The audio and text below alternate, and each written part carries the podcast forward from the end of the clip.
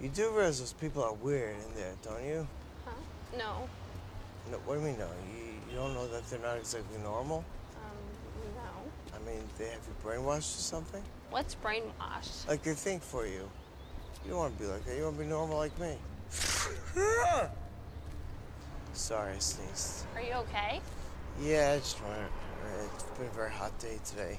I bet. It's really hotsy-totsy today. You don't have to say stuff like that. It's kind of irritating. I mean, hotsy-totsy, sharing is caring. Uh, Yummy in my tummy. See, there you go again. I mean, why do you say stuff like that? It's very irritating. So in other words, it rubs you in the wrong way? Yeah, that's right. So meaning it, it's not your cup of tea and it doesn't float your boat?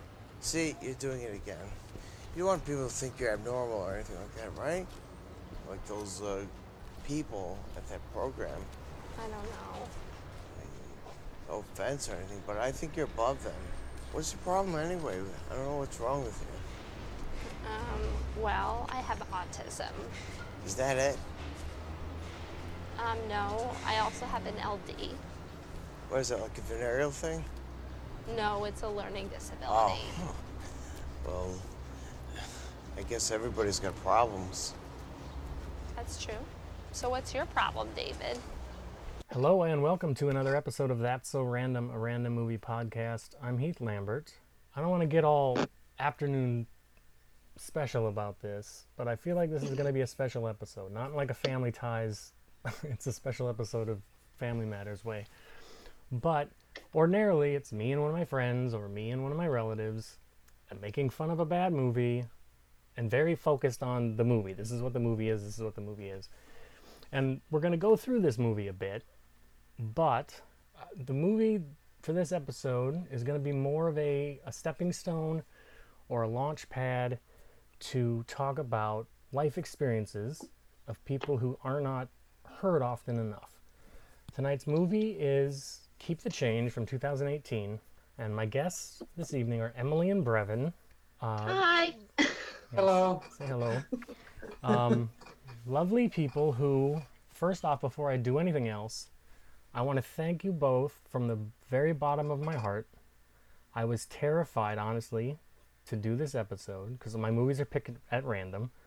So when I got this and I watched it and I knew, okay, there's a right way to do this episode and a wrong way. Me and my brother cracking wise about this movie is the wrong way to do this. The right way to do this is to get guests on who have lived this. I mean, I can empathize with these characters.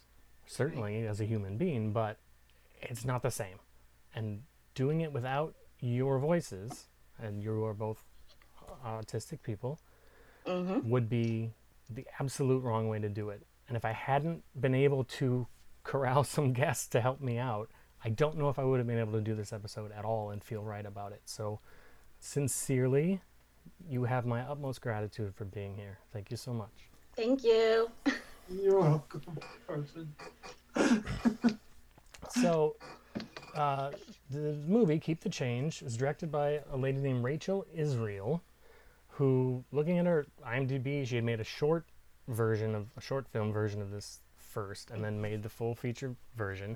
And she's done some producing on some other sort of bigger movies, but hasn't written or directed anything in the three years since, which I feel is a bummer, because I don't know how... I have my opinions about this movie. I enjoyed it quite a bit, but I can't speak for you. So before we get into the details of the movie in general, and I think we'll start with Brevin, did, how do you feel about this movie? Is it a good movie or a bad movie? Okay, uh, I really like this movie a whole lot. Um, just in general, there are, there's like a couple things that I wish were like different, but for the most part, I really related to a lot of the characters in this movie, and I think this was a really good and respectful way of telling an autistic story. And Emily? Um, I definitely agree on all of that. Um, I thought it was really well made. I really appreciated that they actually used autistics for the autistic characters, because unfortunately that's not something we see a lot yet. I really um, thought it was really, really good. There were a couple of things, obviously, you know, that weren't perfect, um, but I thought the representation was really, really good, like showing our point of view. Yeah, it's super important. And we were talking sort of before we started recording about mm. that wretched Sia movie, Ugh. music, and how that is the absolute wrong way to do this material compared to this, which is feels very much like the right way to do this material. Oh, yeah, definitely. Like, like I was telling you beforehand, um, unfortunately, it's just a really rare thing for us to actually get to play ourselves. And the fact that, you know, there are very few autistic roles to begin with, like where the character is like canon autistic. So yeah, like we don't get that many opportunities to begin with. And then when like neurotypical people play us, um, number one, they're taking a part from one of us. Um, and then number two, there's absolutely no way that a neurotypical person will be able to play an autistic person. They can practice all they want. They can watch as many videos as they want, but they don't have the type of context that they need to be like authentically autistic. You'll see that a lot in the Sia movie. Um, and I don't have anything against Maddie Ziegler. She was like fourteen when that was filmed or whatever. Yeah. Um, I feel like there was a power imbalance. And so I'm not mad at her at all. It's Sia that I direct most of my anger towards. But you could see, like, just seeing some of the scenes and stuff from her movie where she was moving around and doing things, but it didn't make sense. Because, like, when neurotypical people look at us, I think that's what they see. They don't understand why we are doing what we are when there's actual reasons. You know, it's a, we stem for reasons, basically. Like, usually it's to help, like, regulate us or, you know, to deal with, like, sensory overload and things like that. So when a neurotypical person does it, they're just like flapping around and it doesn't make sense. When we do it, it's, I believe it's a beautiful thing. So I don't know. What about Brevin? What do you think? um, I'm not going to get super into the Sia thing. I oh, yeah. definitely have my um, opinions on that. I think that there, there's, a, there's a difference between doing a, it, it all, it all kind of work what your reasoning is for doing a movie. And I found Sia's um, like thought process in making that movie to be very disingenuous um, in a lot of ways. I didn't feel, it didn't feel like an honest like attempt at trying to represent someone. It felt more like, cause Sia's also a musician. It felt like she just wanted to make a music video and just kind of used autistic as a way of, It just, it oh, yeah. feel authentic. Yeah, and then you have a show like, and it's a show that I enjoy, and I, I don't know what your guys' take on it will be, but uh, Atypical, the Netflix show, which I mm-hmm. feel like does a lot of things right, but again, has a lead actor who is not autistic, playing autistic, mm-hmm. which is not great, you know? Well, and they also, that movie also um, encourages, or that T V show, I've watched a couple of times, but I had issues with, um, they support A B A. Which is something that the adult community is very, very against. It's um, it's a type of therapy that a lot of like the big nonprofits will suggest, but um, it actually causes P T S D in in autistics. It's the whole point of it usually is to make us seem more neurotypical, like pretend to be neurotypical, so that um, we can blend in more. But often what it does is it just trains us to be compliant. And so obviously that's not a good idea. You don't want to train children to basically be bribed to do things that hurt for rewards. I mean, if you look at that in any other context, that's kind of scary. So that's the issue I have with that show. Also, I felt like, like you said, where it's not played by an autistic actor, yeah, it's just there. It's problematic to me. There's some really good. They definitely should have consulted like actual autistics more when they, you know, have been making it. one hundred percent. All right. Well, yeah, let's start getting into the movie a little bit. The two leads are, uh, like we said, actually uh, autistic uh, actor and actress.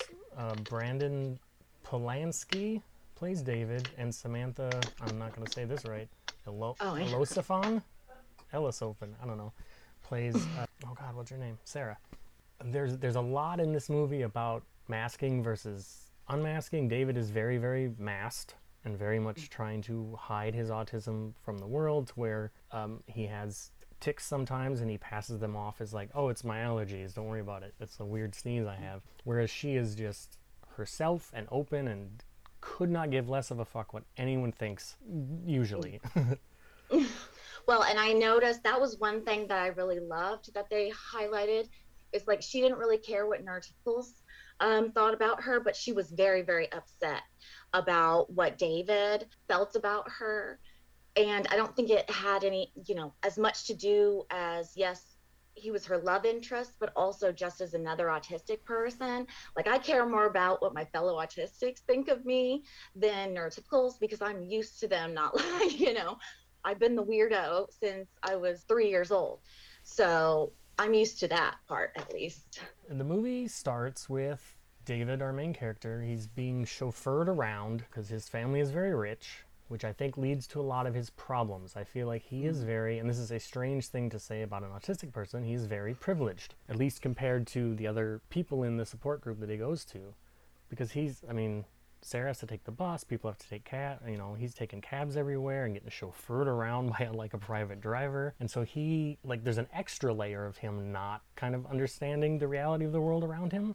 Because he's so, yeah, privileged, I guess, is the right word for it. I, I I think that also kind of plays into the fact how the fact that he doesn't really know that he's like he, like his like his tics and his weirdness and what like like disability he actually has. Because I it, one one thing for me that really like grabbed my attention with this movie is uh, and what immediately like I could relate to uh, was the fact that because like most of my life like I knew I had like. I don't know if I had, no, I had like another baby, but I didn't know what it was for like the longest amount of time. It wasn't ever until I got into a relationship that I ever like actually figured out like that I had like an autism issue. Mm-hmm. Um, and what I found a lot relating with David was like a lot of the way he acted and like the way he kind of like tried to blend in, the way he kind of like thought he was like normal and the way he, he like the jokes he made and things like that. Uh, and his like not, not so much his charismatic attitude or his attempt to be charismatic, but uh, a lot of like the way his attitude was about um, autism and things like that. Like I kind of was able to kind of like relate to him that way for me. Well, and it's also I feel like he knows he certainly knows that he's different from most people around him, but he's also he's very ashamed of it, and a lot of that comes from his mother, who is a terrible person. Um, yeah. And so he's yeah. certainly felt the need to hide it amongst his family. And when he and he, he gets irritated by other autistic people who are like, "Why can't you hide it? Like I can hide it," you know. He's been ordered to go to. Well, this... and that's one thing that I do want to. No, oh, sorry, no, sorry. Please go ahead. Well, that's one something I actually wanted to bring up is that masking is a privilege. Those of us that can mask, because some some of us can't. It, we really can't. And um, that's something I've learned, especially after my last autistic burnout. Um, I can't mask anymore.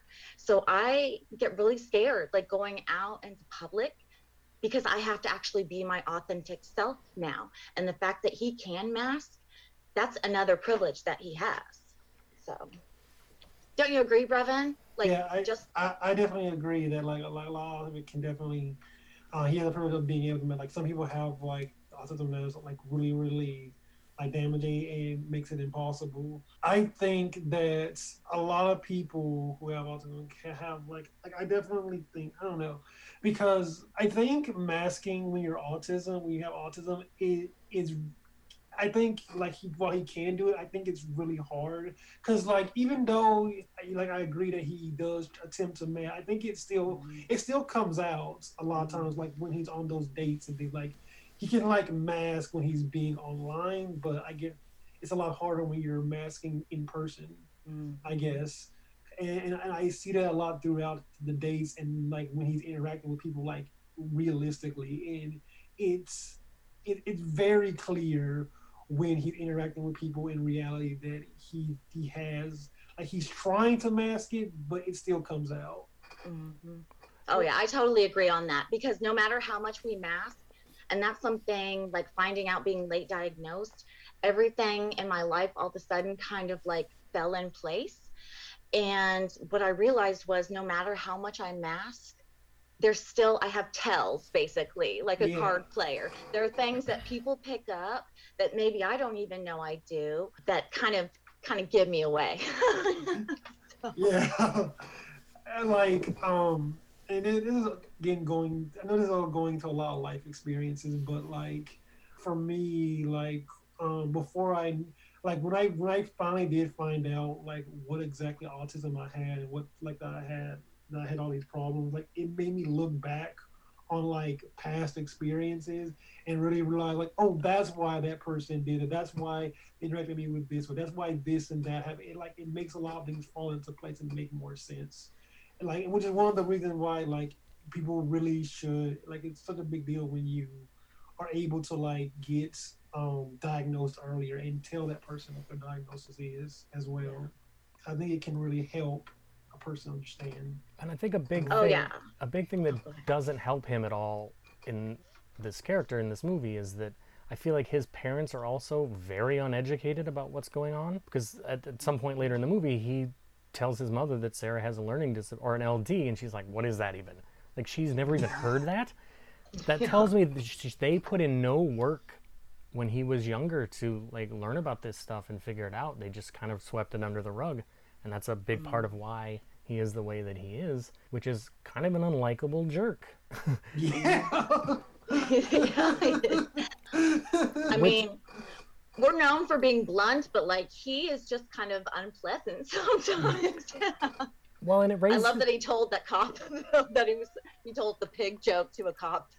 Yeah, which is why he funny. has been somehow. I don't know how this is even a law, but he is, because he told a pig joke to a cop, has been court ordered to go to this support group, drama therapy, at at the Jewish Community Center.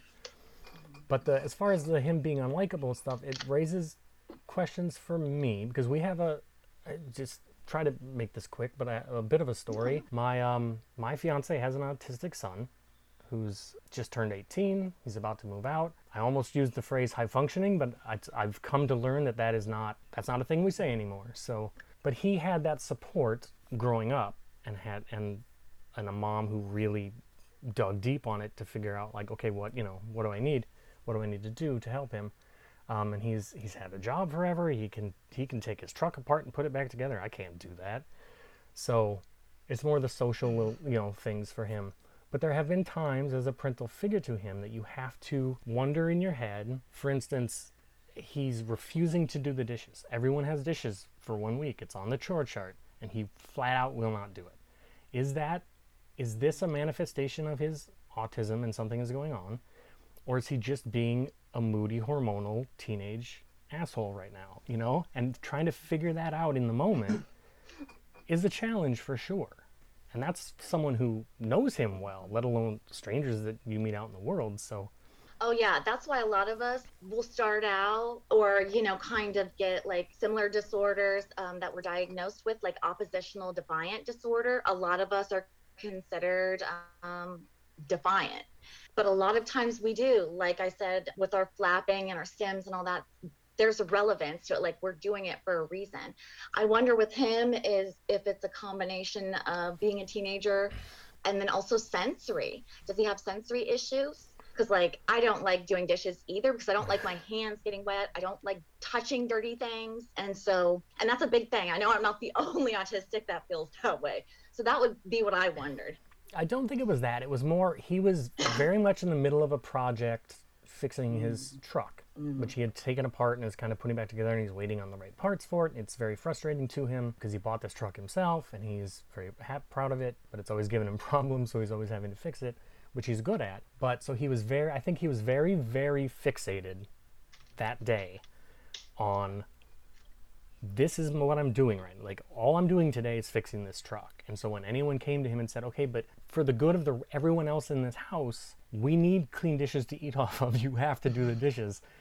And it just doesn't register maybe, because it's like, no, no, you don't understand. I have to fix my truck right now. And so it's yeah. that balance of like wanting to let him do his thing, you know, because he's super fixated on it, but also mm-hmm. like, right, but the dishes have to get done. Like, this is non-negotiable. It's part of living here and being, you know. So it, it became a balance, you know, and we had to kind of figure it out. But there have definitely been times that you just wonder, like, is he just being a jerk right now? Or is this something, you know, is this an autism-based response to something? And that's, yeah.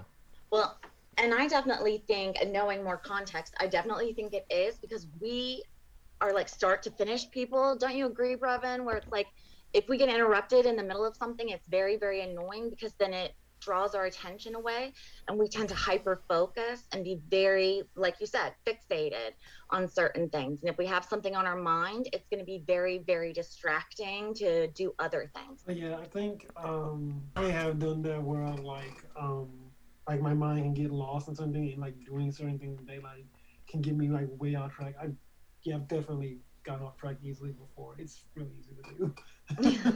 I kind of love how little we've talked about the movie specifically so far. I know. But, My but, bad. But I do I do want to get, it is a movie podcast, so we kind of have to at some yeah, point. Yeah. Um, but yeah, he's a, he tells, he makes fun of homeless people. He, as we'll see, he tells racist jokes and rape jokes mm. and weird anti-Semitic jokes, and like, he's just, and a lot, part of that is him not understanding why someone would be offended, but also he's been encouraged by, we see later on at the family gathering, he has an uncle who's like, this guy's the funniest, tell me one of those awful jokes, you know. So he's been, yeah. It's the one way sort of some of his relatives, he's been able to connect with them. If he tells them this horrible joke, they can, you know, forget for a minute that he's and, different. And that's something that like I also I kind of got like mm-hmm. it's it's like when you like grown up, like especially in the environment he's grown up in, and I've I've definitely been there where like I didn't understand.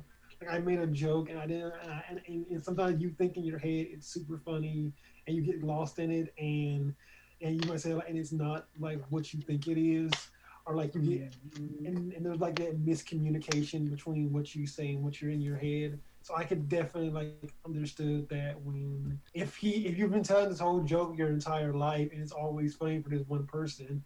Um, but then you get out into the real world and you find out it's not that funny. It, like that can be a thing that can like shock you sometimes, I guess. I definitely agree with that. Um, something I learned like in school was to become the class clown. And I think a lot of us do that because we'll say things and like literally mean it, but then people laugh because they think we're like joking around. And so we just roll with it, and we learn to kind of like say those really blunt things to get that laughing reaction from people. And that's our way of kind of fitting in a little bit. But yeah, we struggle with knowing like boundaries. Our boundaries and our filters are a little bit different than neurotypical people. Well, because that way you know that they're laughing with you instead of right. at you. So you're kind of cutting them off at the pass and getting ahead of the yeah. curve on that. Um, yeah. His mother is played by the late, great Jessica Walters, who just passed away, or Jessica Walter, I guess, no less, um, a couple weeks ago, in full Lucille Bluth from Arrested Development mode. Like, she's just a really, really, like, just rich, old white lady, and not not cool. she's, yeah. she's very like, good at playing, I'm sure she was a lovely person, but she is very, very good at playing someone you instantly cannot stand. Yeah. A bitch. yeah. You you can yeah, say, she was it. I not... say it. Yeah, exactly. That's why I said it. I figured, well, you, you probably shouldn't. But yeah, she was she was terrible. She was a terrible human being. And the dad was just checked out from what I could tell. He's just like, whatever. Yeah, he's always just reading the paper and kind of nodding with whatever she says. So he's definitely kind of not worn the pants, I feel like, for a while. Um, we see David on dating sites, and like Brevin said, masking there, trying to meet neurotypical women and going on dates with them. I guess a question that I had, and I don't want to, if you don't want to get too personal, that's absolutely fine, but I don't know, not knowing your guys' dating history per se, was it ever a thing, were you encouraged when you were younger or sort of expected by peers, parents, friends, whatever, like, oh, you can kind of only date other neurodivergent people? Was there ever well, any kind of stigma as far as like, don't bother trying to date a neuro like a neurotypical person because it's... That would be something that's kind of difficult for me to really comment on just because I'm late diagnosed. I didn't know um, I was even autistic until I had an autistic child, which okay. is very common for women in my generation, especially. It just kind of happens to be where we are in the whole, you know, process of things. So I was always just like, I dated a lot of people that really weren't good for me. Um, I was drawn to people who are kind of toxic just because we struggle accepting ourselves because of all that internalized ableism. Like I've always known I was different, but I didn't know it had a name. So therefore I didn't necessarily pick someone by neurotype, right? Necessarily. Yeah. I kind of am on this so opposite of the structure. I was, I never really dated a lot growing up. For me. Um, no judgment. I That's fine. People, it's hard. I had people who I liked or like crushed on, but I never really dated. Like I only really, I, I didn't, I never even started like the idea of dating until like I got into college. Like that was really the only type of time when I ever actually like had, and even now I haven't had like that many relationships. I've, I've had literally two in my yeah. life. So. Well, and Brevin, don't you think we're kind of like drawn to each other, like without even knowing? A lot of times we end up in relationships with other neurodivergents. They might not be autistic, but they, they're neurodivergent in some way. And I don't know what it is. It's just like, you just click, you know? So I think even without trying, a lot of times we end up with other neurodivergents. It's not necessarily a conscious thing. But nowadays I know with the younger generations, they are. There are a lot Um, that are looking for and choosing other neurodivergents just because in many ways it's easier. You don't, you know, you don't have necessarily as much of a language barrier. Now it's still, I mean, you still have to struggle with your different I sensory think. needs and all that kind of stuff, but yeah. yeah. That's one thing I actually appreciate about the movie is because like everyone who has autism or who has a neurodivergent is different. In this yeah. movie, I really appreciate the differences mm-hmm. because in in their like on their level of autism, him being he like like her being able to like have we were, I'm just thinking of the end of the movie at this point where um mm-hmm. he wasn't able to like figure out the amount of money needed and she was able to like help him at the very end of the movie.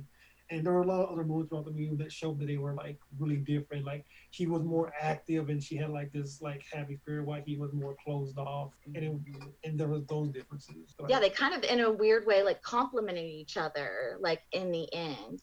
Um, because they were so different, they could kind of fill in for each other in the areas the other person, you know, didn't, wasn't as good at basically. Yeah. Yeah, and I had one of the, actually the first guest who had signed up who had a rough week and wound up having to, to back out, unfortunately, is married with a kid. And I was certainly mm-hmm. curious to ask him, like, okay, is your wife neurotypical? Is your wife neurodivergent as well?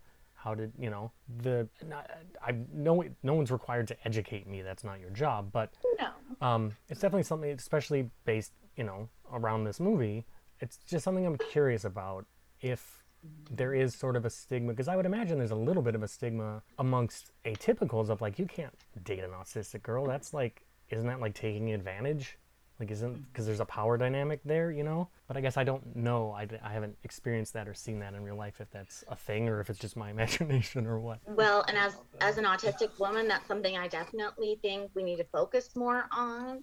We definitely need more inclusive, like, sex education, especially in our schools and stuff, because they just throw us to the wolves, basically. Especially if we don't know, like, we're autistic.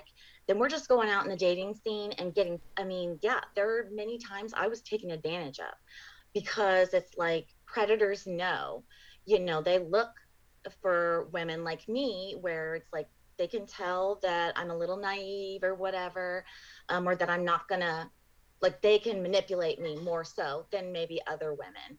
So that's definitely something that you have to think about. But I think if the neurotypical person tries their best and really like lets their autistic partner lead, um, then I don't think necessarily it matters, you know, if two couples with different neurotypes are together. Well, and how, and don't, don't take this the wrong way, please. You're both beautiful people. You're both very uh, handsome people who probably get hit on a lot. How, how far into that do you say, just so you know, in case you haven't figured it out, I'm autistic, and see what they, how, what their reaction is. You know what I mean? Like, mm-hmm. is it an immediate, like, whoa, put on the brakes, Charlie? Or is it? Um, for me, I'm openly autistic. So anyone I know, um, or would happen to, you know, be with or whatever, that's going to be something they know from day one. I'm open and proud about being autistic. My child is autistic. And it's something that's like celebrated in our house. Um, it's not, yes, we're disabled, but being disabled isn't a bad thing, you know, especially if we can get the type of accommodations we need. So yeah, I'm really open about it. I'm also pretty open about it with most of my friends. As I haven't, I can't really speak so much of a relationship because, okay, so like when I, I didn't find, like when I found out that I, what the type of disability I actually had, it's still random that I never really thought of like asking about it, but like it was literally while like when I had got into a relationship and I told my parents about it, and as soon as I told my parents, because my parents I guess never assumed that I would ever be in a relationship for one reason or another, and so when I told them about it, that's when they kind of like sat me down. They had to explain to me like these are some things that like you have and you have to be careful of when I am it. So I didn't really get, ever find out until I was in the middle of it. That's when I immediately told her. And for my second relationship I was in, I kind of talked, told her about it like about like a weekend. So like, so still pretty early, but yeah, it's weird. For me.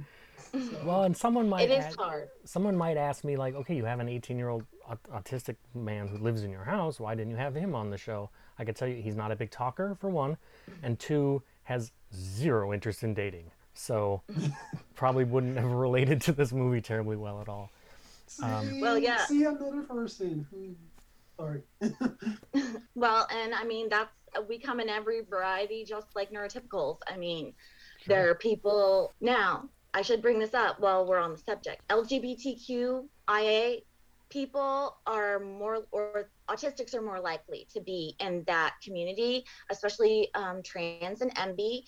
So yeah, I mean, we have people of every race, every sexuality, every, you know, everything. So yeah, yeah. I, if he's not interested, there's a lot, I mean, and he might when he gets older. But, you know, for him, maybe right now, it's just focusing on his truck and his stuff, and that's good enough. Sure. Yeah, he's looking to go to flight school and learn how to fly. Ooh. Like his granddad. So that's awesome. I can tell, Emily, immediately, especially especially knowing that you were someone who was diagnosed very late, that you have had to and learned to advocate for yourself in a big, big way. Yeah. That's the vibe I get off you, and that's very, very yeah. cool. Yeah, well, I consider myself like an advocate. I do a lot of online bitching about things, especially I've just gotten on Twitter, like in January. But yeah, I'm pretty loud and proud and fighting for our people. Um, we've got a long way to go in the disability community as far as even having equal rights. Being a diagnosed autistic in many places, actually, you lose civil rights, which is messed up, in my opinion. Yeah. And uh, yeah, there's definitely a lot of things we need to do. So I feel like with the kind of privilege I have, I should use that um, to help my people and just get us forward as much as we can. Because I feel like, and again, as an outsider sort of looking in, it seems to me that there's a lot of resources and a lot of support for children diagnosed with, with autism or any sort of uh, learning disorder or neurodivergence. But kind of once you're an adult, they're kind of like, off you go, have fun. Oh, yeah. With not, was... you know, you're on your own now, which seems not probably the best way to do it. Yeah, that's definitely a big issue. I remember I had, like, whenever we were trying to get, like, help throughout school or things like that, um, that was a big issue that we had. Like, you're not kid anymore. Like, they're not going to give you anything, any real help in that. I remember I had to, like, I was actually in this, um, like, we actually, like, applied for this um disability R D O once before. And, like, the amount of pressure we had to put on to, like, keep it, keep it going for as long as we did was really hard. But we kept it going on for, like, a bit into my adult years as well. So, up until I was, like, nineteen. So, longer than most. But it still was yeah. really hard. Yeah. There are, like, very few um, appropriate transition programs for adult autistics when you make that, that leap from either high school to adult life, or if you go off to college or whatever. And we're people that really struggle with change. And so we, yeah, Brevin's laughing because he knows we don't like change. Oh, one hundred percent. So we really need those kind of services. And it's like, yeah, they really do focus on kids. And it's like, people don't even realize that you don't grow out of autism. There are autistic adults out here, and we don't have any services hardly. Well, and as far as disability in general, it's not funded well. And then with us being kind of invisible most of the time, it's just like, oh shoot, yeah, we're we're kind of stuck and left to ourselves. And that's why you see many of us um, struggle with homelessness, jail, you know, mental health issues, all that kind of stuff, alcoholism, um, drug abuse, just because we're not getting the kind of support that we need.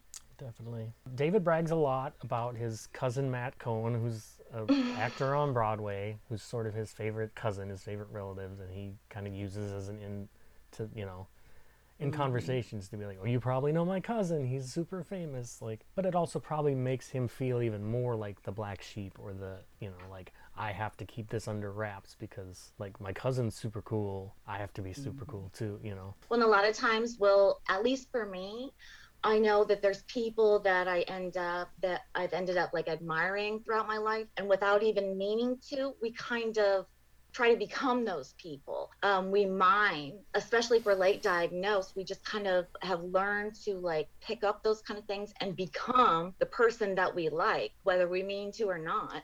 Um, so I see a lot of that with him, where it's like, okay, he really wants to kind of be that person. He wants to be his cousin. So yeah, he he talks about him a lot. He knows about him a lot, and he tries to act like him, I think, a lot of a lot of times. So he's been, yeah, he's been court ordered to go to this, the Jewish Community Center, to this sort of drama therapy. That's where we meet Sarah, the other main character, and kind of the rest of the cast of actually autistic actors, one of whom is gay, like you, you were saying, the L- LGBT. Can't talk. Yeah. L G B. Yeah. There's a lot now. It's L G B T Q I A, I believe. It's not that I don't know it, it's just my mouth is dry. So. Yeah. I know usually a lot he will just use at the plus at the end. Yeah. Yeah. L G B T Q plus or whatever.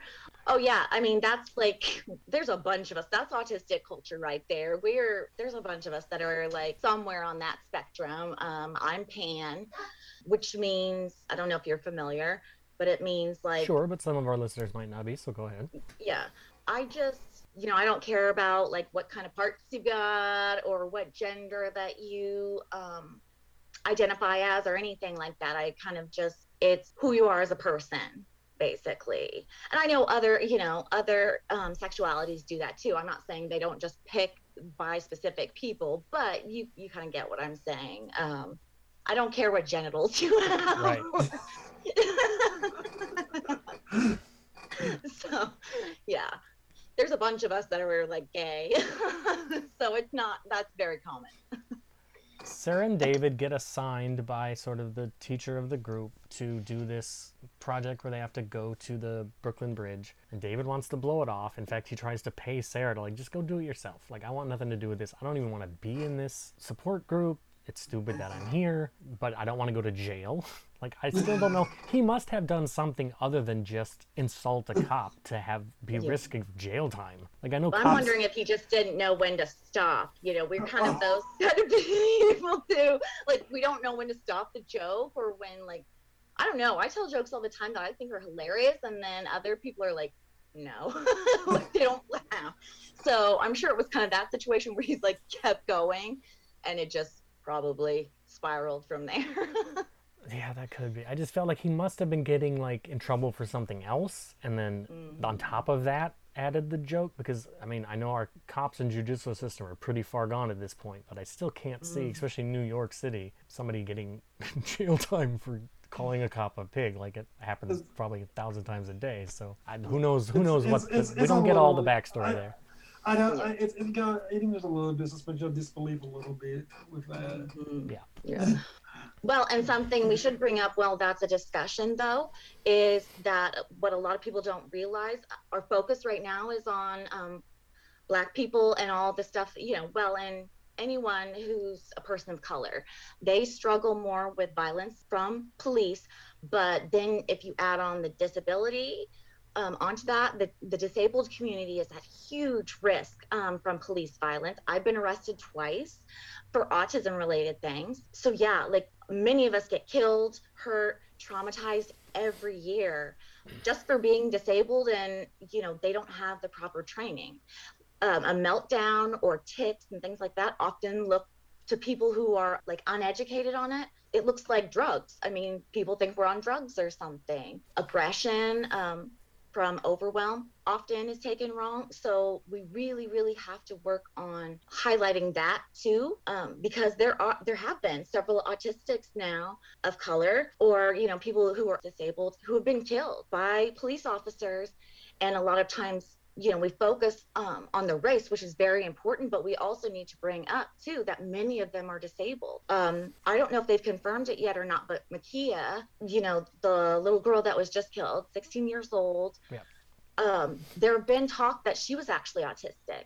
I don't know if that's been confirmed yet or not, but, you know, that's something that's common in our community. We have to be very wary of, of police officers. Yeah, it wouldn't be surprising because it happens far too often. And I mean, we there's all this talk about defund the police. I say, rather than that, take the funds that you put into buying tanks and body armor and high-powered velocity bullets and put it into training these people yeah. to see these things, to see, you know, you know? What do you, what do you think, Brevin? especially especially since you're black and everything, like I'm sure you have some kind of perspective on this that's like um, you know uh, not to put you on the spot. so, sorry um, I mean, you hit a lot of the uh, pretty a lot of the really good points um, that I yeah I think I was gonna that say, um, I was gonna say, have you been like followed in stores or like been hassled by police officers because you're I, black? I, and I think yeah, that's happened before. Like, um, I know I was in like a Dollar General once by myself, and I ended up telling my dad about this at one point. Um, but like, and I was always really big on like a lot of that type of thing. Where like I was in like like I was like. by myself, and like I guess I was messing with the um like like like, like I have that thing where you sometimes you, you have this need to like touch things like randomly, even when you're not supposed, like you just see something you just like have the need to touch it, um and I was like grabbing things off the shelf without thinking about it, and um I think someone like thought I was trying to steal it because of the way I was acting about it, I guess. I, well a lot of times weird... too yeah people think that we're like liars, or we get accused of being liars or being kind of sneaky a lot of times, just because the social norms um, of neurotypicals are so different than ours. What's normal for us looks kind of shady to neurotypical people. So adding that onto any other kind of intersection put, you know, uh, minority plus autistics at a higher risk, especially. Oh, it's a nightmare. Um, yeah.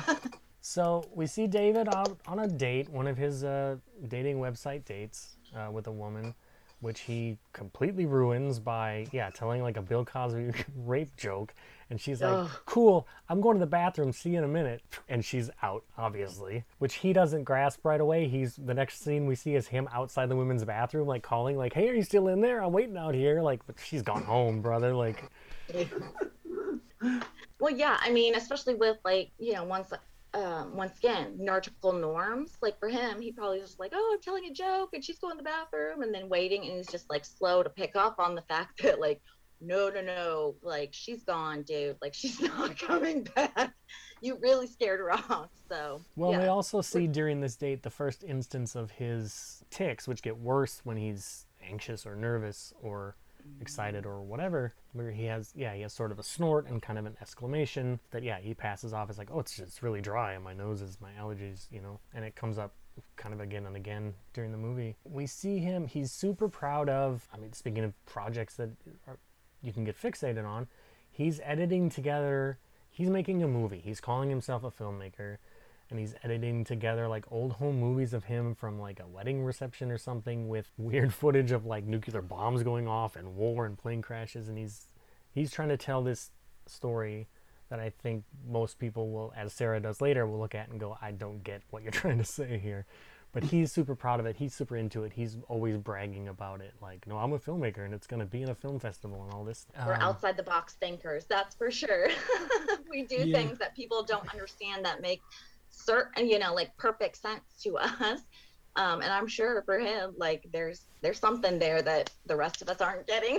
I don't know what it is, but um yeah that's obviously like one of his special interests, um, which all of us have at least one usually going at one time. I usually have at least several. So yeah, we get like really set on that. And even if it doesn't make sense to other people, it's like really important to us. Yeah. Um, I had to talk about this a little bit because like I, I like I immediately relate to this a lot because um I actually also consider myself like I actually, I do like um like YouTube videos and things like that, and one of my majors in college is film um studies and things like that. But I remember like growing up I made like um like creations similar to that where like I think like I'm making like something like deep and complex when I was just me just like mashing random things together and just like and seeing and, and, and thinking and just thinking like that. Like I've definitely done, I've, I've been there before basically. Like, mm-hmm. like for me, like there's so much about David's characterization in this movie that I just immediately was able to relate to. I've definitely done a lot of those things before in my life. Do those? He was definitely to me like a recognizable, like, I mean, I'm sure like for him, that's probably what he, you know, how he naturally is or whatever, or that's what they were going for with the character. But he is kind of what you would consider a lot of times like a male autistic stereotype a little bit, just because he is kind of more, there are many, you know, that you'll see that are like more reserved or whatever, not saying anything. And then she was kind of like what a lot of uh our tropes are as autistic women, the manic pixie dream girl or whatever, um you know, just very loud and out there. So now those these interests that you get sort of hooked on or fixated on, are do those are those can be those be a, like a lifetime thing, or do they switch out a lot? Because I know with my fiance's son,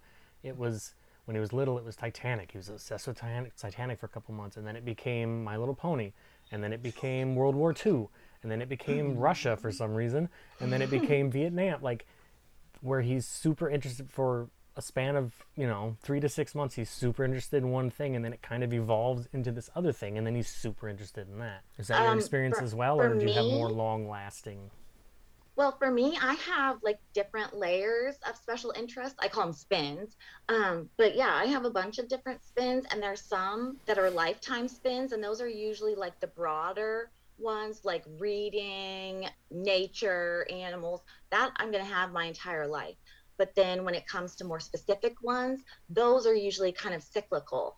Um, I was really into The Walking Dead for a while. And then, you know, I kind of got out of it because it changed too much and changed. But um, yeah. yeah, we're all a little bit different with that. But I think there is kind of different levels of spin. Well, because brother, yeah. You're way into anime, right? Yeah. Looking at your uh, looking at your Twitter profile anyway, it seems like yeah. that's a major, major interest of yours. And a lot, I mean, that's a lot of people too, but. Yeah, I've been did that since I was like a kid. That's something that has definitely stuck with me for a long time. Probably the, probably like the strongest interest I have. Um, later on, it eventually came to like comic books, things like that.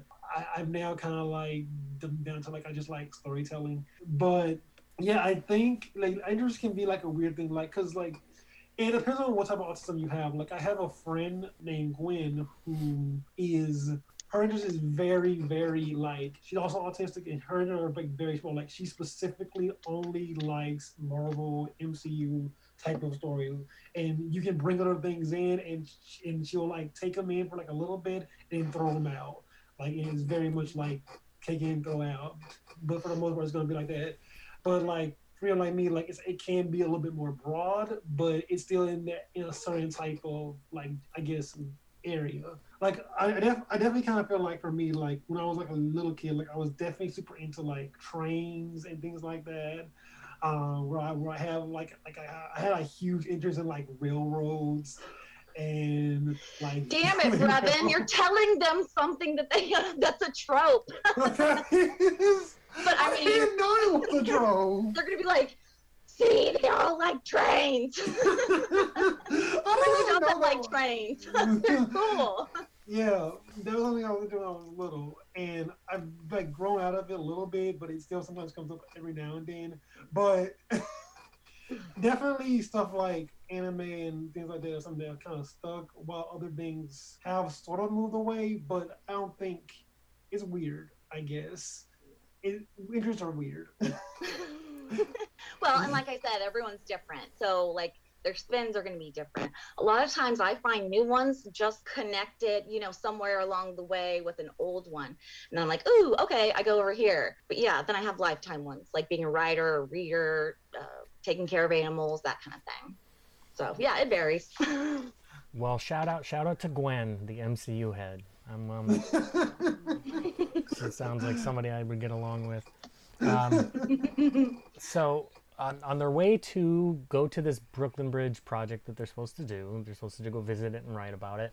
Sarah's fine with taking the bus. David insists he hates the bus. You're coming with me in a taxi if we have to do this. And he has a real, says he has a real problem with the bus. He says he's got accosted by a homeless guy on the bus once and it put him off buses forever. But judging by the final scene of the movie, I feel like that's more masking. That's kind of a bullshit story. And the reason that he doesn't take the bus, I mean, in addition to having a driver his whole life who just drives him around wherever he wants, is because he can't figure out the exact change, which is kind of where the title of the movie comes from as well. Mm-hmm. So I loved him... that. It's like at the end, I'm like, oh, there it is. There's the connection. Well, and one thing I, I, I think you're right on that.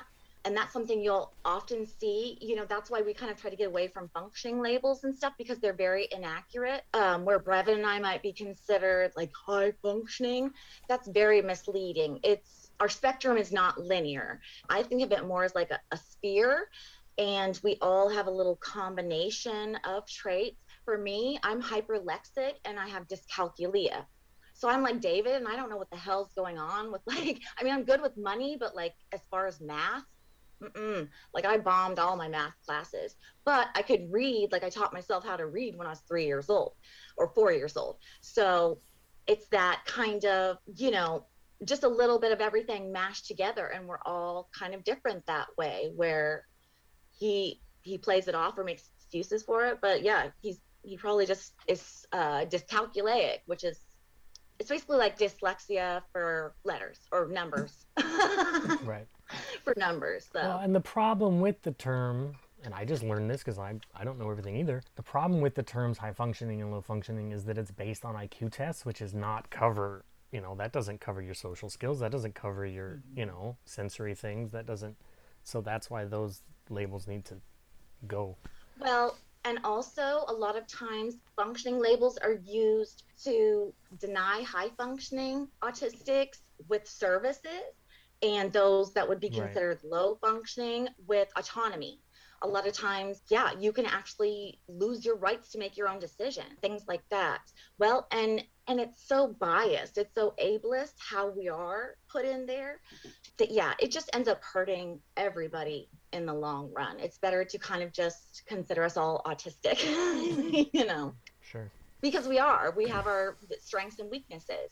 Yeah. And people like will think, I mean, I'm a semi-speaker, and no one would know that except that I tell them, because obviously I talk a lot. So it's like, how are you a semi-speaker? Well, I am. It's just, unless you know a lot about us um, and are really educated on it, it's just people make a lot of assumptions that are wrong. So they, when they get done with the Brooklyn Bridge assignment and they're getting ready to part ways, um, David has sort of told her, like, you irritate me. Like, 'cause she has little turns of phrases that she likes that are like cutesy little things and they drive him crazy. He can't stand it.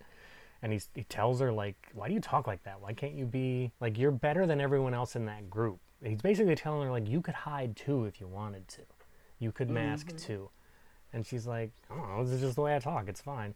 But she refers to him as, I have it in quotes because it made me laugh, really smoking hot and so sexy. Like, she comes on, like, she's very free and open sexually as well. And yeah. that kind of takes him aback because she just comes right out and says it. And then they part ways, but it's enough to get him to, because he had been like, Mom, I don't want to go to this stupid group anymore. And she's like, you have to, or you'll go to jail. And think of how that will affect your father. Not worried about him going to jail, worried about you know, what what rich white dad is gonna, what it's gonna do to his social standing. So he's hated to go to this. He didn't want to go, but now he's kind of falling for her a little bit. And so he goes on the weekend when he's not even assigned to go. He's not forced to go then, but he's like, I'm gonna go this weekend. And his mom's like, why would you do that?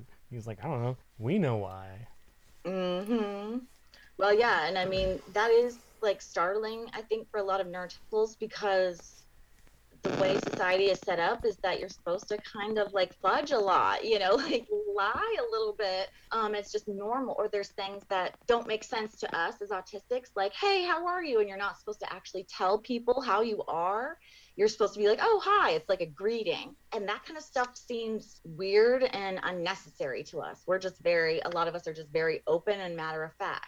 Like how she was later on when she was talking about their sex and everything like that. I mean, and everyone's like squirming, which we'll get to that, I'm sure. Yeah. But yeah, we're just kind of, a lot of us are really blunt and don't have that filter and don't see why we need to, because it just makes more sense to just be honest. Yeah, so he goes on the weekend and there's sort of, the rest of the group is getting ready to do whatever the sort of production that they're putting on is. Uh, the one guy, Sammy, is super, like when he finds out that David's cousin is Matt Cohen, he's like, oh my God, I'm gonna I'm gonna marry that guy. I love that guy. And won't, now he won't stop talking about him either. And here we see that Sarah is not not a good singer. I mean, she goes for it with gusto and she loves doing it, but her voice is not where it needs to be. And that will be important later as well. After that, David asks Sarah out and gives her a kiss, and we're kind of off to the races as far as their relationship goes. He tells her a racist joke. And she she doesn't get it. She's like, we're, you know, words have multiple meanings. I don't understand what you're, like she, did, she doesn't get his joke. She wants to very badly. She so badly wants to mm-hmm. get his jokes because she can tell it's important to him that he makes her laugh. Mm-hmm. But she just doesn't, she does not understand what he's trying to say. Well, and that just goes to show that even though, you know, we're autistic, we still struggle. I mean, it's considered a communicative disorder or a disability. And so even sometimes we We struggle with talking to each other. I know as a late diagnosed autistic, I've had to relearn autistic communication because I've kind of been taught to expect neurotypical responses. And so sometimes I'm like offended and then I'm like, wait a minute, this is an autistic person, you know, we're just we're just direct like that. So yeah, it's it's a challenge sometimes. And he is sort of warned by, because when he asked her out, he's like, how about Monday night? And she's like, no, that's such and such night. And every night of the week, she has something going on. Friday night is show tunes night. She can't miss show tunes night. She lives with her grandmother, who takes care of her as best she can. And he asks, David asks Sammy about, he's like, well, I'm just going to show up to, I know I'm not invited, but I'm going to show up to show tunes night because to see Sarah. And Sammy's like, no, no, no, don't do that. Forget I meant, forget I said anything about show tunes night. Don't come to that. And we don't really know why that is at first until David shows up there and we find out that Sarah sort of ish has a boyfriend, this other guy in the group who very much has sort of claimed her as like, there's Sarah, my girlfriend, sing for me, my dear, like, which she didn't say anything about. But I don't think to her that until David comes along, because she's, again, very freewheeling, it's kind of explained to David that she kind of sleeps with everybody, which he doesn't take very well, but that's not... It's, Which I mean, which is a stupid thing to be mad at to begin with. But then on adding her autism on top of that, I don't know how much that affects her. You know, she's just like, yeah, sex is just a thing you do. What's the big deal? Like, you know.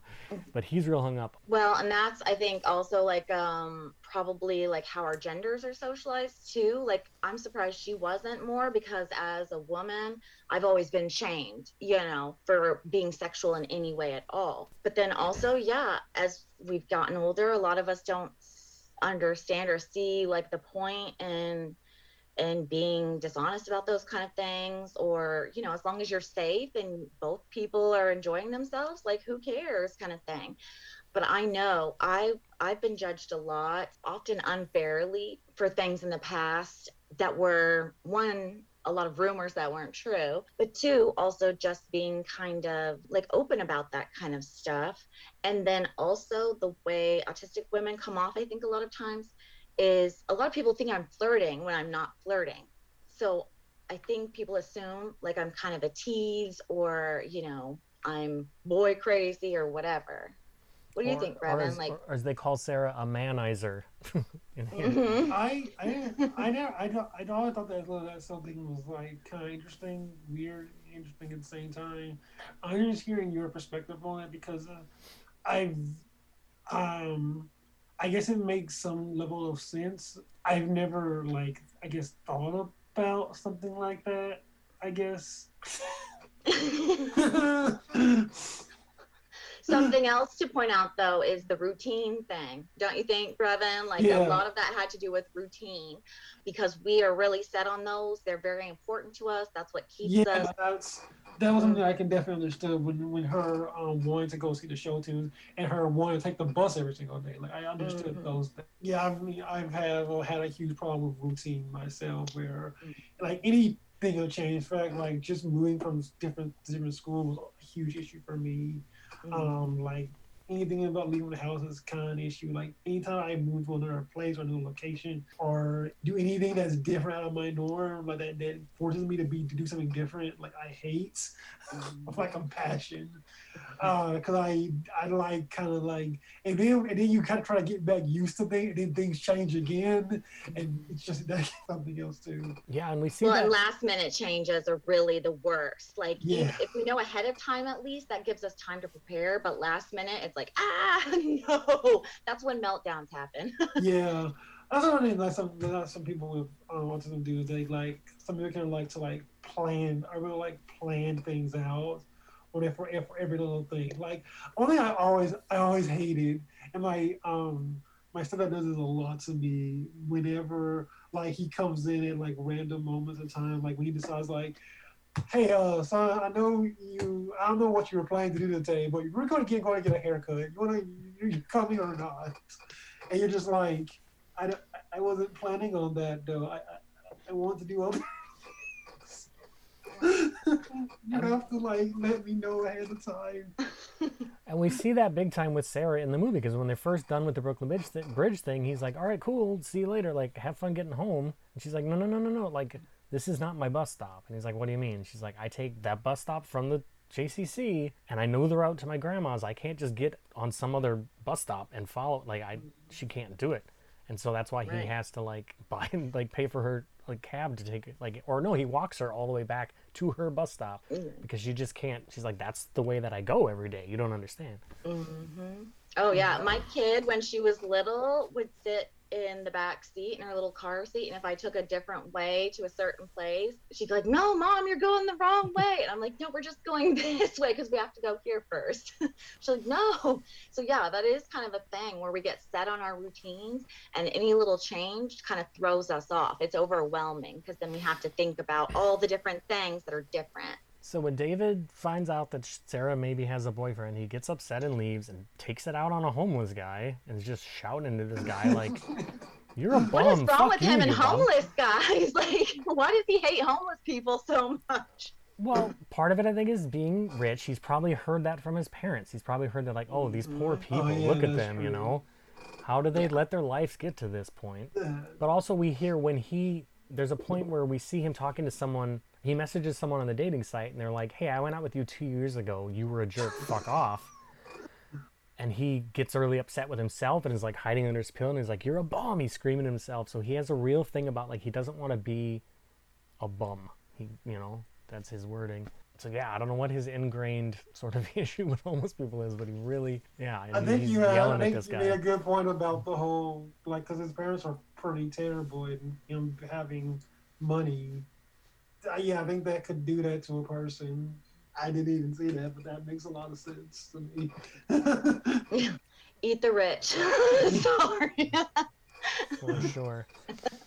Uh, so David takes Sarah on a date to Coney Island. He's scared to go. She's super excited to go on all the rides. He's scared to go on any of the rides and has a little bit of a meltdown. Has a little bit of a, you know, his tics are coming out a lot. They're riding on, like, the only thing he'll sort of go on is the merry-go-round with the, the horses, mm-hmm. and he starts, even that is putting him off, and he starts doing his snorts and his exclamations, and kids are staring at him, and that just makes it worse for him because now he's getting paid attention to for it. And so here we see very much that while he is better at some things than Sarah is and can mask easier and whatever, there are things she is better at than he is, and this is one of them, that she's very sort of fearless.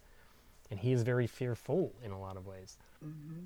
Well, and that, that comes back to what I was saying as far as like functioning labels and stuff and how they're so misleading because we are so different. And a lot of it depends on sensory. Seems to me like he's a hypersensitive kind of like me because he gets bothered by like noise in his ears a lot. So something like a merry-go-round or any of those rides, you'd have the lights, you'd have the spinning, you'd have even the air. I mean, I can I can hear electricity. Okay, so like, you know, it's very intense for those of us who are hypersensitive.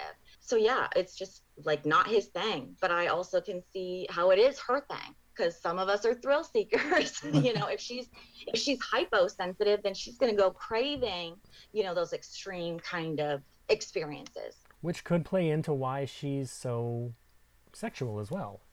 Mm-hmm. If that's, yeah, exactly. You know, so they he takes her to see his cousin Matt Cohen's play, and they watch it, and afterwards he's trying to get past the security guy, and he's like, no, you don't understand, my cousin's in there, he'd want me to go in. And the guy's like, look man, you're not on the list, so I don't know what to... And he's very much wanting to... I think I feel like it's more about showing off to Sarah than it is about I need to see my cousin. Yeah. And he kind of doesn't get why the security guard's like, look, I don't I don't A I don't know that you're his cousin, B even if you are, it's not my job. Like, he can come out and get you if he wants, but I'm not letting you in here. And it becomes a whole sort of argument. Yeah, well, and a lot of us have, like, this fairness thing. I don't know, maybe Brevin can explain it better, but it's like we're really set, a lot of us are, on fairness and things being done right. Not necessarily that we have to be right, but that things are done correctly. It's more about a correctness thing, because we need order. So we're bringing order to the world in, like, having these rules. A lot of times it's called, like, black and white thinking. But I mean, for us, like, you guys are in the gray area so much that for us, we like that black and white. Yeah, I definitely can kind of see that. I definitely have, like, I've never been in that point where I'm like, I like like things to be easy and simple for me. And like, I definitely have had that. It's probably one of my biggest why, because I have a sister and she's like the exact opposite of me in a lot of ways. And um, she doesn't, she, and she's big, she's real on like disorder. and and I think she, it can drive, it tends to drive me up a, like up a hill a lot of times with the way like she like does things a lot of times. And there isn't even like, there's a less care about fairness a lot of the times with her. So yeah. Well, it's like there's a right way and a wrong way. Why is she doing it wrong? Yeah. Yeah. So after the play, he takes her to an Italian restaurant, and he makes the mistake of, because he's very distracted trying to, he's leaving voicemails for Matt, like, hey, we're at the restaurant now, why don't you come meet us? And sort of steps out to make a phone call or go to the bathroom or something. And he's like, order whatever you want, because she doesn't understand any of the, because the menu's sort of in Italian, and she doesn't quite understand what she's looking at. So she just orders one of everything while he's gone, and he comes back and is like, oh shit, there's all this food, which winds up being, he winds up getting yelled at by his mom because it's a nine hundred dollars bill that he rang up at this restaurant because she ordered one of everything. They look like they can afford it. That was so funny. That was good though. So she takes him to her grandma's, where she lives, um, and he meets grandma, and she says, like, her grandma offers him tequila, and she's like, grandma's an alcoholic. Which is fun, a funny line too. And he shows her his film, and she's confused by it. And then they have sex, which she very much initiates, and is very, and is kind of, for all of his sort of dating experience, or maybe lack thereof, you know, I guess we don't know if he's a virgin or not per se, but she definitely has to instruct him in things. Yeah. Which she says in mixed company later, she sort of announces to the room that, like, I had to show him how to do everything, which is embarrassing for him. Then they, I'm trying to, I've had you guys for a while, so I'm trying to burn through this a little quick. No, um, yeah, sorry. no, no problem. I don't want to keep you guys here all night. Then there's a scene at the, all, all of the support group is at a sort of dinner party, and everybody sort of is cheersing. They all know that David and Sarah are together now, and things are going pretty well. So they get sort of cheersed and applauded at this dinner party. It's time to sign up for more time with this support group, or more classes with this support group at the Jewish Community Center for the fall, and David doesn't, and it upsets Sarah because she's like, why, like, I'm gonna be here, why don't you want to be here? And he's like, well, because my time is, that's what I was ordered to do, we're hanging out outside of this now, I don't need to come here anymore. But he wants Sarah to come, sort of to make it up to her. He's like, well, my family goes to Florida every year, mm-hmm. to their other their vacation house, and you should come with them. Invites her along, which his mom is very much opposed to, because mm-hmm. he's trying to tell her, like, oh, I have a girlfriend now, she's Sarah and she's great. And yeah, mom is like, okay, we don't just invite strangers to come with us to Florida, like, it's a family thing. And yeah, you can definitely tell where he learned his ableism, because ableism is, you know, it's a learned thing Um, I don't think we, you know, come out that way. And she's been a strong influence in that, in his internalized ableism, I think, because she is, that woman's a witch. Yeah, she's very dismissive of, especially when he tells her, like, oh, she's like me, she has autism like me, you know. And she kind of doesn't want to hear it. She's like, no, no, no, no, no. Why don't you, like, go back on the dating sites? What happened to the girls on the dating sites that you liked? Like, so she's very much pushing him to be with someone, quote unquote, normal, you know. Mm-hmm. But that's, again, that's not about him or his happiness. It's more about her, the appearance for the family. And it's so shitty. It's so shitty. Yeah. It drives me crazy. But he winds up, he does wind up bringing Sarah. Or I guess this isn't at Florida. This is sort of a gathering before they're going to go to Florida. And she meets this whole large family, and she's delightful throughout the party, but she is a, a lot. And people kind of don't know what to make of her because she talks a lot and, and, and loudly, and, and she's very, loves to meet everyone, and she's very happy to see everyone, and they're kind of like, who is this person? I don't understand. And Mom is definitely not having it because she's like, there's this super rude thing where she comes over and she's like, because she's been watching her sort of eat. Right, the radishes. Yeah, she's eating the oh, radishes. So rude. She's eating the radishes off of the tuna tray or something, and she comes over and she's like, "Have you had enough to eat, dear?" Like really passive aggressive, and Sarah kind of picks up on it more than you would think, and she's kind of like, "No, I'm good, I'm okay now," and then stops eating. By the time we are adults, we do. I mean. We do learn, at least in my instance, because like I said, we're all different. We do kind of pick up when we're being made fun of. Uh, sometimes it's later on or delayed, but I know even in the moment, I can. I've started to recognize like like the body movements and the tone of voice and the passive aggressive type of stuff. So I'm sure she did pick up on it. By the time we're adults, we kind of have, or it's been explained to us in some way or another. Yeah, that's something. Yeah, that's definitely a big thing because um, it's usually delayed for me. But there was there was a time when I was like younger where I. Um, didn't pick up on stuff as easily, but like now, like it's a lot. I I, I, I never like like I always thought like I would be like I wouldn't be able to pick up things as easily as I am now. But I think I don't know. I guess now I kind of can. So I, it's the same for me in a lot of ways. That aspect. Yeah. Yeah, I mean we're just like everyone else in that we do pick up skills. You know, along the way. And so by the time we're adults, we've learned to recognize that many of us, at least with me, uh, you know, I become kind of like jaded a little bit, um, just kind of waiting, watching to see um, how people react to me just because like her, I'm a lot, you know, I'm very big. Like I'm a, I talk with my hands, I jump around a lot and I talk loud. So yeah, we can be a lot. So that night, yeah, um, I, I, I, I didn't want to. I just all right. I just wanted to bring this one up too, like, um, cause I know that like sometimes whenever you're, a lot of people also have the tendency to like pick up on. We have a lot of tendency to like pick up a lot of things that we see and kind of like, uh, like kind of what's the word like duplicate them, I guess, like. Mm-hmm. Like yeah, mimic. Yeah, mimic. That's the word I'm looking yeah. for. I know that's something that like, and that's something I learned how to do like from a pretty young age, like mimicking to like make myself seem yeah, it's more to be yeah, like you fake. Gosh. Do you yeah. fake your your way through it and then try yeah. to figure it out later? Yeah, yeah. That's a thing. That is so a thing. Like we've learned how to just kind of play along and fake through it, and then later try to work it out. And it's like, oh, okay, now I see what was going on. So that night, Cousin Matt arrives. And David is very excited, can't wait to introduce Sarah to him. And they're sitting down with Cousin Matt and his new fiance. And David kind of bra- David's kind of like, oh, we're we're getting married too. Well, at least we're, you know, we're talking about it. We'll see. And they've been going out for like two weeks. Here's, oh God, it's so heartbreaking. So she starts singing, which David has always said like, you know, okay, yeah, you're a great singer, baby. I love it. And her other quote unquote boyfriend had been, was very much into her singing, but she starts singing and she sort of won't stop. She just kind of doesn't get the hint that like, okay, that's enough. And David is like, okay, you can stop now. It's right in my, like, it's right in my ear, stop. Nobody, and she won't stop. And so he's like, you need to stop. No one wants to hear your singing because you know you don't sing good. And it's so heartbreaking to watch because she is such a good, I hope it's acting and she directs, but I mean, such a good actress because you, The, the crestfallen look on her face where she went from adoring this man and trying to like show off to his family to being like crushed by his words is so, fuck, it's almost like hard to watch. It's so good. Oh my gosh, it was. It was so hard. And then you could see like their, like everyone else's discomfort. And I had like secondhand cringe yeah. when I was watching it. I hate watching like really uncomfortable things because then it makes me uncomfortable. But that look on her face and her just like leaving like that, I so relate to that. That is me. Like all it takes is like one wrong comment and I'm like, nope, I'm done. I'm leaving. Yeah, and she does. also. I mean, I'm really sensitive to people's criticism.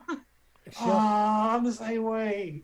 I can really like create like when I get criticism, like it like I like internalize it really easily, mm-hmm. and I oh, end yeah. up like shutting down and then like like just like not wanting to talk. Like I I did that to my friend. I um. Like, I, I play a game of D and D with a group of friends, and I remember, nice. there, yeah, there was this one game um, with my, where I played with my kid, and my friend Dylan, um, he's like a good friend of mine, but um, sometimes he can get like, he, like really angry at me at some at some point. And I remember once I had did something like really stupid, and he, and he ended up like kind of like blasting me about it, and after that, like for like a whole like month, I pretty much didn't play any games with him for like a month mm-hmm. after that because I internalized it so much. Brevin, do you hold grudges? I, I wouldn't say I hold grudges. I wasn't like angry at him. I just, I, I, if anything else, I feel just sad. Yeah, it just makes well, me really sad a lot. Well, yeah, and it's like. Yeah, maybe grudges is a bad word, but it's like we really do hold on to things. Like I can remember things that people have done to me in elementary school. Like I will remember it forever. I might not hold it against them anymore, but I'll remember it. Like I remember when people hurt me and it, it sticks yeah. because it feels so bad. Well, no shout out to that friend of Brevin's, just Gwen, not that one. So yeah, and she's also amongst in front of his cousin and these other friends is talking about their sex life and like mm-hmm. how she had to teach him everything and talking about condoms and stuff and, and doesn't understand that a condom and condominium are different. And so he gets, yeah, he's super embarrassed by her and tells her so, which is awful. And then kind of goes off for a walk and with cousin Matt and leaves her there by herself. And there was a whole thing where she doesn't like walking on sand. She doesn't like how it feels. So he had sort of, he walked on the sand and helped her walk sort of up higher on the gravel, but he's left her there. And she's so upset that she just walks down the beach, sand or no sand, by herself, back to the house, begs his mother, we find out, to have the driver take her home. Because David comes back and he's like, where'd she go? Like, somehow surprised that she was upset. He didn't get it, you know? But she's gone. She's left. And he tries calling her and she won't answer. So he really, really blew it. Yes, that is so autistic. I so related to that. Like... I would have done the exact same thing just because it would have hurt me so much. I wouldn't even have been able to deal with him at that point in time. I would need that space because it is, it's so hurtful. We internalize that so much. So the next day, mom's talking mad shit. She's like, it's fine. It's good that that girl left. She wasn't for you anyway. You got to be with like a normal girl. And is talking about like, what was wrong with her anyway? Did she have brain damage? She says, it's like, holy shit, lady. I know. Like, how did you not pick up any of this stuff from having an autistic son? Like, she's so checked out of that whole process. But mm-hmm. an important, important sort of turning point for him is she's like, she was, yeah, he has to explain to her, like, what alert, what L D stands for and trying to explain what's quote unquote wrong with her. And mom's like, well, she's weird. And I didn't, you know, she's too weird. I didn't like it. And he says, I like her because she's weird. I'm weird too, which is such a lovely sentiment. It would have been a lot, sweetheart, with all you go through to take care of someone with problems like that. What was her issue, anyway? She had an L D. An L D? What's that? Learning disability. Oh, I'd say more than that. Was she brain damaged? I mean, you'd ask her a simple question and she'd, she'd talk your head off. It was a non-verbal learning disability. She also ate a dozen radish roses off my fish platter. A dozen radishes, I'm not kidding. I thought she was sweet. She was weird. David, better you should find someone who maybe is, is more advanced at things than you are. Like Melinda, that, that girl you used to date. Mm. Uh, Angie, whatever happened to Angie? The girls from the internet. I liked her because she was weird, Mom. I'm weird too. Mm-hmm. I loved that. I really did. It was like, that was his arc, you know? Like, he really became really self-aware in that moment of, you know, I'm like her, like, maybe not exactly, but like, yeah, we're both weird and there's nothing wrong with it. Well, and it's him in this family to this mother that is always swept it under the rug and always like, that's the thing we don't talk about. It's him announcing to her, like, no, we're not, I'm not hiding from you anymore. Like, I'm, mm. as you say, weird. Like, and that's mm-hmm. fine. He goes to see that talent show that they were going to be in. And this is so sad too, because Sarah, who usually loves singing and has always been very bombastic, it's her turn at the talent show. She's supposed to come up and sing, and she can't do it. And it's because of what he said to her.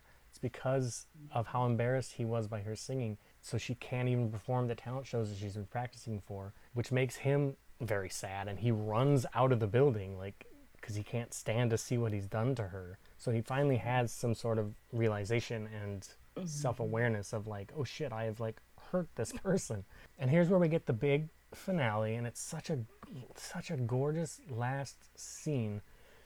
She's sitting at the bus stop. He comes to her, sits down to, next to her to try to talk to her, and she just gets up silently and walks away from her, walks away from him, and goes like face up against a fence, like, I don't want to see you, I don't want to talk to you, but I can't, like, I'm waiting for my bus, so I can't run away. Her bus arrives. She runs and gets on the bus. And it's sort of a grand gesture on his part, because he hates buses so much that he follows her onto the bus. The problem is he's never had to make exact change before. So he's like, just take three dollars. It's fine. And the bus driver's like, no, it's two twenty-five or whatever. And he doesn't have it. And he's struggling, and it's stressing him out. He's starting to tick.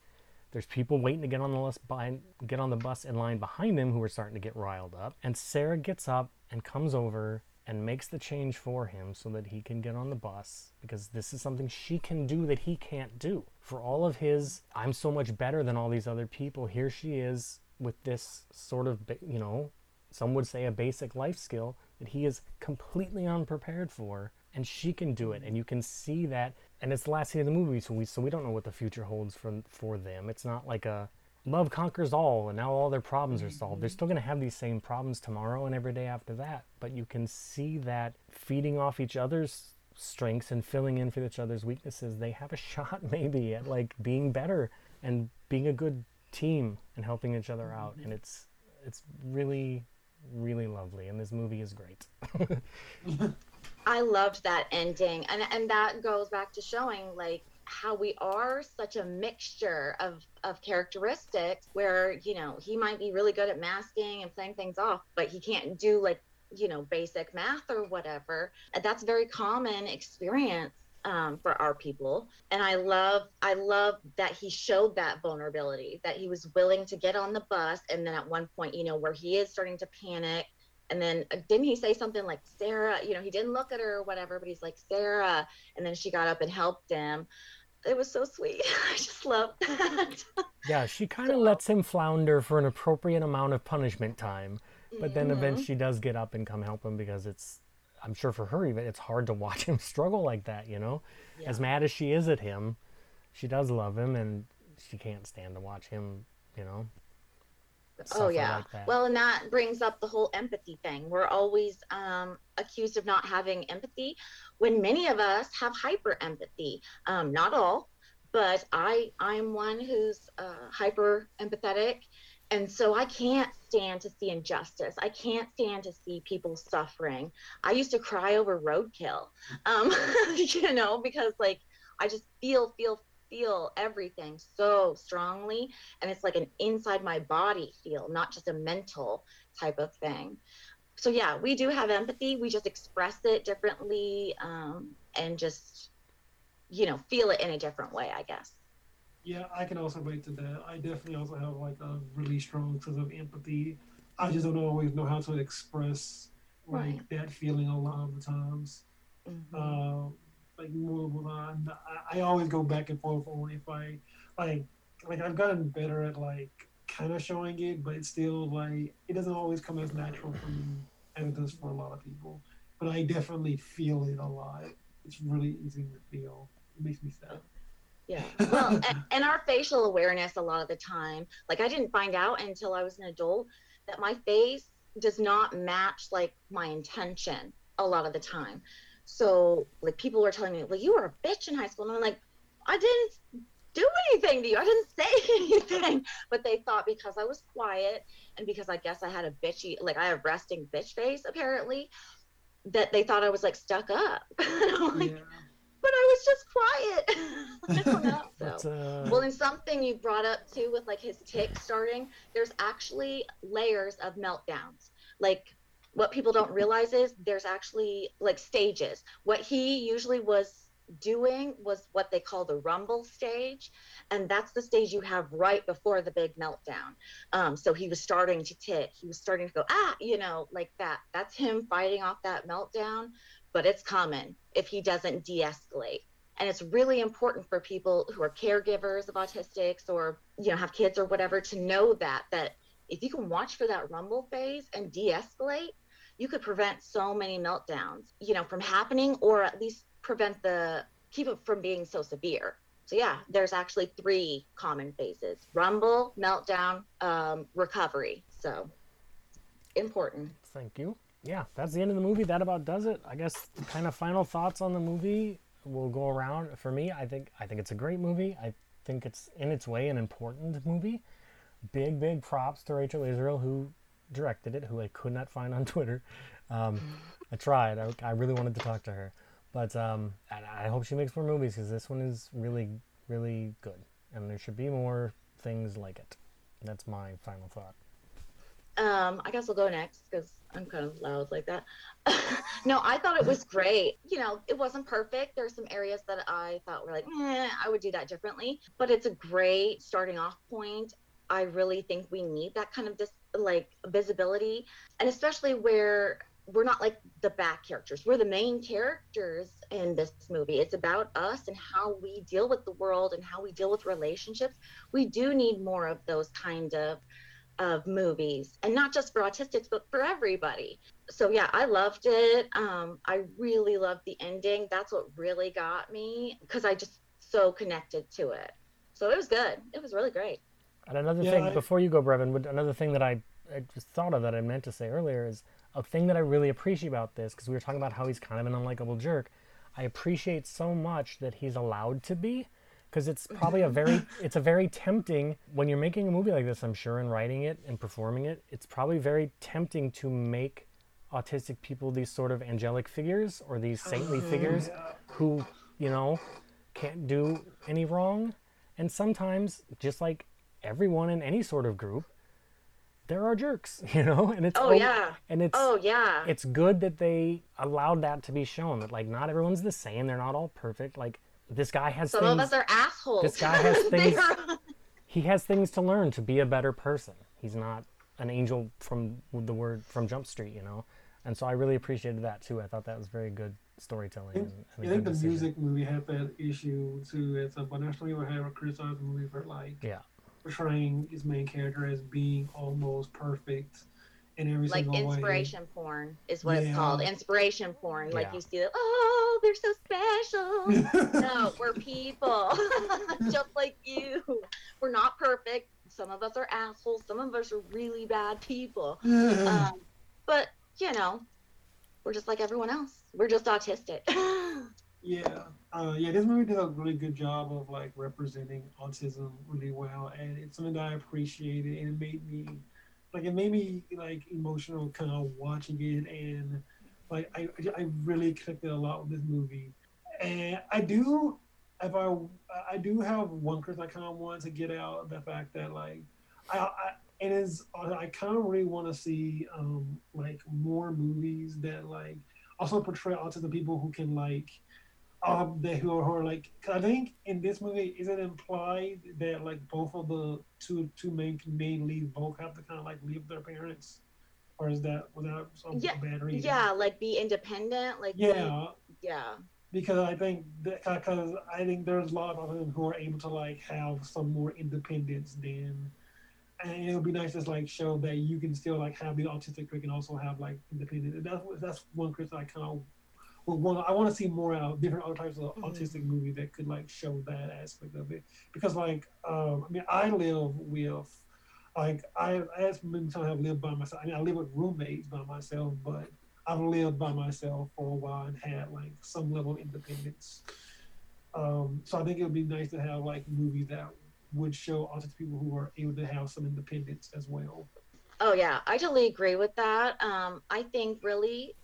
I hope as we gain traction and get normalized in society, whatever, that we are, you see more of us. Um, you know, we need to have more autistic um, people of color highlighted. We need to have people um, who have high support needs um, shown. We need to normalize living with your parents or living with someone, you know, and that not being like necessarily a bad thing. Because in this day and age, I mean, who can afford to live on your own unless you're working like three jobs or whatever? And, yeah. you know, most folks are getting disability. And so, like, they don't give you shit in that. Like, it's not a lot of money. You can't live off of that hardly. So, yeah, I agree with Brevin on that. And I will say this is a, as good as this movie is, it is a very, very white movie.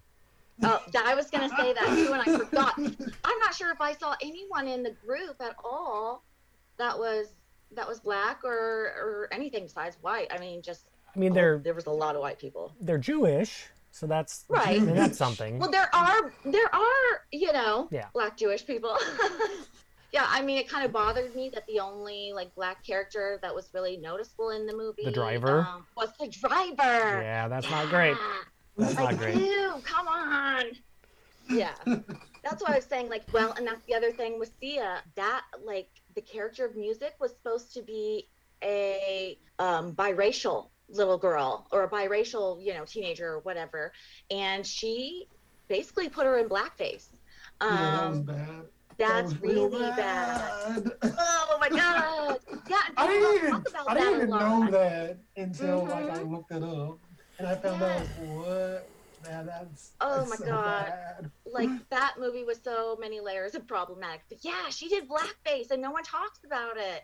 Like not only did she like crip up or whatever, like she yeah, she did blackface. Like she put so much bronzer, she did her hair like certain ways, especially in like the dance scenes. Like you'll see a lot of like appropriation. It's bad. Thanks, I hate it. um, You're right. So that'll do it for Keep the Change. It is the time of the episode, at the end of every episode, where I push the magic button and figure out what my movie for next week, chosen completely at random from everything streaming, will be. Pushing the magic button now, and it is... What is this? Nightwish from nineteen eighty-nine. It is on Prime and Tubi for people who want to watch along. Looks like some kind of late eighties horror movie. So Ooh. Back to standard fare for this podcast. I get a lot of those. This was a special episode for sure because we we rarely get good movies at all. Um, so we'll be back to normal next week, it seems like. Where can people find the both of you? I'll start with you, Brevin. Where, as far as Twitter, Instagram, things like that, shout yourself uh, out. You, you can find me on Twitter, Secret Z Van. I probably either have like a Sam Wilson Captain America uh, P F P or something similar, or an Aaron Yeager P F P. Um, but you can also always find me on YouTube at Brevin Campbell Twelve. Okay, is it my turn? Yes, ma'am. You go. I was just making sure. So I'm really bad about interrupting. I really don't mean to. You can find me uh, on Twitter at echickentender. I'm Emily Chicken Tender. That's not my real name. But, um, it'd be, yeah. It'd be or, weird if it was. It would be awesome. And I literally have chickens. It's a play on words. I do raise chickens. I saw chickens. that. So, um, yeah, you can find me there. I'm on Instagram and Facebook under M-Day, E M and then D A Y. Uh, yeah, and that's pretty much it. I've mostly been sticking on Twitter a lot late, lately because I just started in January and I'm about to hit eight hundred followers. So I'm like super stoked. For me, that's like exciting. Um, so yeah, just come see me. Well, and I'm glad you did. I'm glad you do, because I got it. Once again, like I said at the beginning, thank you both so much. I could not have done this the right way without you. I don't make a habit of just DMing strangers whatsoever, particularly female strangers. And so the fact that you signed on for this with not a ton of notice and we're all aboard, I mean, I'm just I'm just so grateful. You've made this, it might wind up being the best episode of my show ever. We'll, I, I don't know, but um, I'm, I'm just I'm just I'm so pleased and proud, and I could not have done it without you. Thank you both very, very much. And I guess that's it. Bye, everybody. See you next week. Thank you. See you later.